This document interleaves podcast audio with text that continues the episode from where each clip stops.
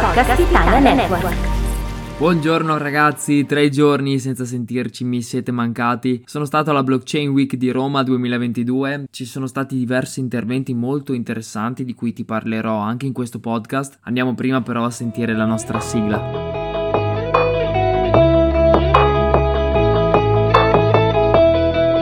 Benvenuto, benvenuta in NFT e Cripto in cuffia, il podcast su criptovalute, NFT, DeFi e blockchain.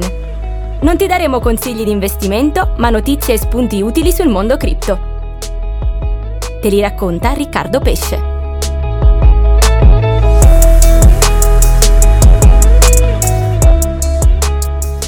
Eccoci qui, lunedì 30 maggio, giugno alle porte, ci siamo ragazzi. Come dicevo nell'intro, sono tornato dalla Blockchain Week. Questo è stato per me il primo evento in presenza riguardante questo settore e davvero mi è piaciuto. Mi è piaciuto incontrare persone, scambiare idee, pensieri con chi comunque ha le mani in pasta in questo settore. Sono andato a conoscere tutte le persone degli stand, davvero tutti. Ho fatto un sacco di pubbliche relazioni e mi sono goduto dei bellissimi speech. I più belli a mio parere sono stati quelli di Giacomo Zucco, se dovessi sceglierne due sceglierei sicuramente questi. Giacomo Zucco se non lo conosci è uno dei massimi esperti di Bitcoin in Italia, divulgatore Bitcoin italiano, molto conosciuto anche dalla comunità Bitcoin mondiale, infatti partecipa spesso a conferenze in tutto il mondo parlando e divulgando Bitcoin e il suo speech a questa conferenza era tutto incentrato sui tre aspetti che secondo lui ogni bitcoiner deve avere per comprendere fino in fondo la tecnologia di bitcoin, che sono il primo la parte informatica, tecnica, il secondo aspetto la parte di investimento, quindi speculativa nel senso buono del termine, e il terzo aspetto la parte idealista, quella che vede in bitcoin uno strumento che può portare qualcosa di più alla società e a tutti quei paesi che, come dire, soffrono il sistema monetario attuale e soffrono un'inflazione forte. È stato molto interessante perché ha trattato diversi argomenti come la filosofia dei cypherpunk, l'idealizzazione di Bitcoin come strumento perfetto che alcune persone hanno e che non gli porta così a vedere anche quali potrebbero essere dei possibili scenari di fallimento di Bitcoin. Ne ha citati in particolare tre su cui farò una puntata questa settimana. Zucco davvero numero uno, numero uno, lo sto seguendo sempre di più, mi sto cercando cercando di trovare tutti i suoi video su YouTube disponibili e mi ha fatto venire la voglia di organizzare un evento Bitcoin Only in Italia perché non ne conosco, non so se ci siano e farebbero un sacco bene. Secondo intervento che mi è piaciuto davvero tanto, quello di Riccardo Masutti, esperto di privacy su Bitcoin, che ha fatto vedere il lato della medaglia che spesso non consideriamo, come chi utilizzi Bitcoin si senta anonimo quando in realtà la blockchain porta proprio l'effetto opposto.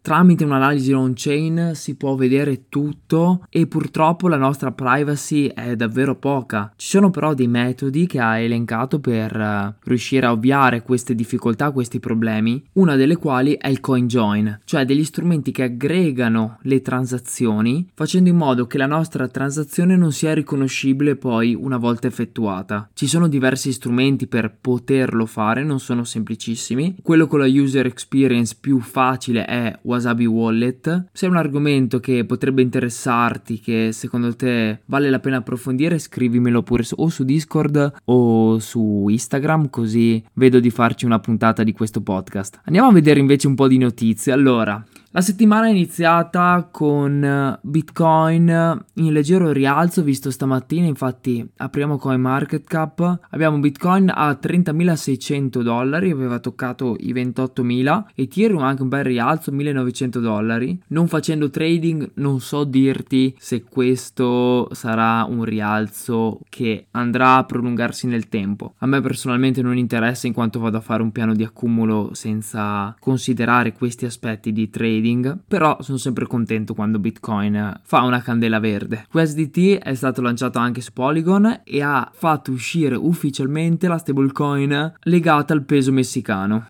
Altra notizia che ho letto su Cryptonomist, le opere culturali della Puglia entrano nel metaverso. Infatti verrà creata una biblioteca digitale della cultura italiana utilizzando gli NFT. Questo progetto è condotto dall'Università Aldo Moro di Bari e punta a creare esperienze più immersive utilizzando appunto questa tecnologia. Altra notizia di oggi, le gas fee di Ethereum sono davvero basse, infatti siamo sui 3 dollari di media. Mi ricordo verso dicembre-gennaio quando eravamo sui 30-40 di media. Tutto questo è dovuto al calo degli utenti e al calo del mercato NFT, infatti abbiamo dei volumi più bassi rispetto alle scorse settimane. Queste ragazzi sono le notizie principali, per il resto situazione abbastanza tranquilla. Noi ci sentiamo domani mattina con la puntata consueta del martedì. Io ti saluto, ti auguro una buona giornata da Riccardo, NFT e Crypto in Cuffia. Ciao! NFT e Cripto in Cuffia è un podcast di Riccardo Pesce in collaborazione con Podcast Italia Network. Se ti piace, condividilo con i tuoi amici, seleziona Segui su Spotify o sul tuo podcast player preferito e lascia una recensione. E se hai bisogno di una consulenza di Riccardo, visita il sito criptocose.it.